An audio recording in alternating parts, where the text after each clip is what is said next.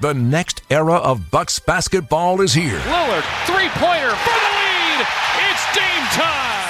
Giannis just inside the three point line, working on Orlando Robinson. Spins around him, and goodness gracious. This is Courtside with the Milwaukee Bucks. Tonight, we'll unpack it all with a guy who's been in the middle of it all. The president of the Bucks, Peter Feigin. And our special guest tonight, who's traveling with the team, is Bucks general manager Jon Horst. By far the best record in the league. And Khris Middleton is a huge part of that thrill ride. The source for the inside scoop on every dribble, drawn up play, and decision made. Now, here's your host, Gale Klappa. Hello, everyone. I'm Gale Klappa, and this is Courtside with the Milwaukee Bucks. The times, they are a changin'. Bob Dylan made that line popular years ago but he might as well have been talking about the Bucks of 2024. In a tumultuous week, Adrian Griffin replaced as head coach. Doc Rivers, now on board, bringing years of head coaching experience. In the middle of it all, the team hit the road for the toughest trip of the season. It started with a loss Monday night in Denver. No doubt it's been a wild ride so far, a season of change, not just in Milwaukee, but across the NBA. Tonight, we welcome a guy who has a unique view of the pace of change across the league. From New York, our special guest is the Deputy Commissioner and Chief Operating Officer of the NBA, Mark Tatum. Mark, thanks for joining us. Welcome to Courtside. Gale, it's great to be back and always good to talk to you. Oh, good to talk to you. Thank you for your time, Mark. And looking at the bigger picture, we hear a lot about the growth and popularity of the game literally around the world. And interesting, at least to me, when you look at the list of NBA superstars today, it's striking how many of those players are from Europe, starting, of course, with the Greek freak, Giannis Antetokounmpo. Your thoughts? Oh, it's incredible the influence of the international players, particularly the European players who are coming to our league. Um, when you look at the quality and the quantity, of course, from a quantity standpoint, we have a record number 125 players who are playing in the NBA today that were born outside the United States. Um, and then, of course, the winners of our last five MVP awards uh, were won by three international players, including uh, Milwaukee Bucks' own Giannis Antetokounmpo, who won back-to-backs, and then uh, Jokic, Nikola Jokic, and um, and Joel Embiid, who had a monstrous night. So uh, it, the, the the influence of the international players on our game today is really really incredible. And Mark, speaking of Giannis, he's setting an incredible pace this season. The only player, as you know, averaging more than 30 points a game and making more than 60% of his shots from the field. How would you describe his influence on the game? He's on fire. He's on fire. He uh, is having another MVP type year, uh, and the fans are recognizing him, by the way. So he is uh, in our last All Star uh, fan voting results, he was the lead um, vote getter with more than 4 million votes. Um, so the fans around the world are recognizing his contributions, his performance on the court. Um, there's not another player in the league that wants to win uh, as much as Giannis Antetokounmpo, and he goes out there and plays with tremendous energy every single night on the court. He he leaves it all out there, and he's just a fun player to watch. Oh, he, he really is. I think actually, Mark, that Thanasis voted three million times, but I'm not sure. I don't doubt that. I don't doubt that. Speaking of energy, right? That's right. well, Mark, for Bucks fans, one of the most exciting games so far this season featured the matchup between Giannis and that young French phenom Victor Wembanyama. Giannis won the battle, but after the game, he said he's never seen anything like Wemby. Give us your thoughts on that. Yeah, Wemby's a special player. I mean, if if uh, you know, he's got a lot of high expectations that have been placed on him, but he's a really, really great young man. And um, and and and again, for some a player like that to come into this league with such high expectations and then to uh, really you know meet those expectations and exceed them um, has been fascinating to watch. Uh, I think the other players have a tremendous amount of respect for him for his skill level. Uh, we've never quite seen a player like him that's you know, seven feet four inches that can dribble, that can shoot, that can pass, that has high basketball IQ that he does. Um, and he's just going to continue to grow and grow and grow. And so I think what you're seeing is, um, you know, the veteran players in the league, um, they're sizing them up a little bit, but uh, they all have demonstrated a tremendous amount of uh, respect for him, the way he carries himself. um, the way that he dedicates himself to really getting better and learning the game. And so um, I think the future is very, very bright when it comes to Victor. And Mark, as the deputy commissioner, I know you have to stay objective. You can't, you know, publicly have favorite children. But how do you, how, how do you view the progress and development of the Bucks over the past few years? Well, look, the Bucks are a championship level team. There's no doubt about that. Um, they are playing really good basketball. Uh, you know, they're second in the Eastern Conference behind a very strong Boston Celtics team. Um, so they're going to, you know, the thing, um, our inaugural in-season tournament, um, being in the Final Four there. Uh, so they've got championship, uh, a championship mindset, a championship build, and championship aspirations. And I think that that's an exciting time right now. I think the addition, of course, of Damian Lillard added a ton of excitement to the marketplace as well. And and um, and Milwaukee Bucks basketball is must see Yeah, we saw Dame time the other night, uh, as you probably saw from from reviewing all the league games. Dame had an incredible buzzer beater. Uh, you know, from way, way deep near the logo, off balance to the left, falling away. It was just an amazing shot that's what Dame does, right? That's what Dame does. well, more with Mark Tatum, the Deputy Commissioner of the NBA, in a moment. Back to Gale and the NBA's Deputy Commissioner, Mark Tatum. Mark, as you know, being an NBA referee, one of the toughest jobs on the planet. Tell our listeners, if you will, how the league selects, trains, monitors referees, and how do you try to achieve consistency on the way the games are called? Yeah, referees and being a referee in this league is one of the hardest jobs um, in the world. Quite frankly, it's one of the most scrutinized occupations in the world. Um, every single call you make, every single call you don't make, um, is right there and available for everyone to see and to review.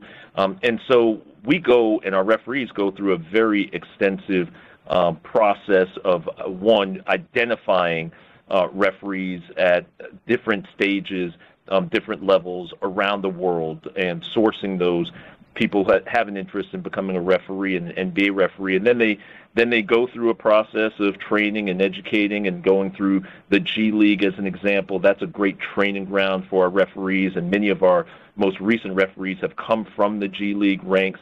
Uh, but it's a multi-year process, Gale, to uh, prepare for and get ready to become an NBA referee. And then once you become an NBA referee, um, there is extensive training uh, that's being done there too by Monty McCutchen, a former referee himself, um, who works with all the referees um, to get them better and, and, and to make them the best of what they do in their craft. And um, and we have our entire referee operations staff um, that is constantly evaluating them for positioning, making sure that uh, that the rules are being enforced um, properly and appropriately, that that we're reviewing every single game, um, that we're very transparent about uh, calls that are, that that our referees get right and the ones that they get wrong. They're human after all, and, and humans do make mistakes. And so, um, what we try to do is ensure that uh, we are being uh, transparent with uh, our calls, and, and that we're always constantly striving um, to get the call right and to and to be as good as, as they can. Mark, how is the, the, the innovation now a few years old of the Coaches Challenge? How's that working out? It's been fantastic. Uh, you know, we obviously added a second Coaches Challenge this year uh, based on feedback from uh, our teams and, and, the coaches, and I think the fans enjoyed as well. Um, it gives us an opportunity to get the calls right. Um, that is our objective. That's our goal every single time. Uh, and the Coaches Challenge is a strategic opportunity for um, in those particular cases where a coach or a team may think that's uh, that that one of our uh, referees got it wrong. It gives them an opportunity to uh, try to challenge that, and so uh, the coaches are using them. Uh, and and and again, I think it makes our game better. Well, Mark, the stars are about to come out soon. The NBA All Star Game on the horizon, a night when the greatest in the game are all on the same floor. I'm curious about your view, Mark. What is the NBA doing to get kind of the right balance to that All Star game, to put on a competitive event, but still minimize the risk of player injury?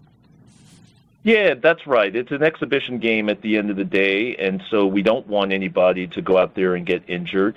Um, at the same time, we want the, the game to be competitive and, and for there to be a great show um, for the fans around the world who tune in for it. And so the players understand that we're making a few changes in Indianapolis this year to prior All-Star games. We're going back to the traditional East versus West. Um, I think that's going to make a difference. Uh, you know, in the last couple of years, we went to more of a pickup format, and it was quite frankly hard for um, the players there to they didn't even know what team they were playing on, quite frankly, right until before the tip off. So now uh, we're going back to that East versus West. They'll be practicing as a team. Um, we're going to go back to a little bit more of a traditional timing and format around the games.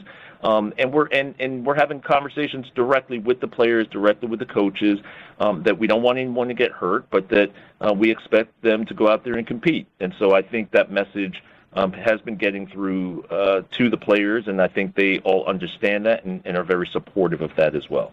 So, Mark, you think we might see a little defense in that game?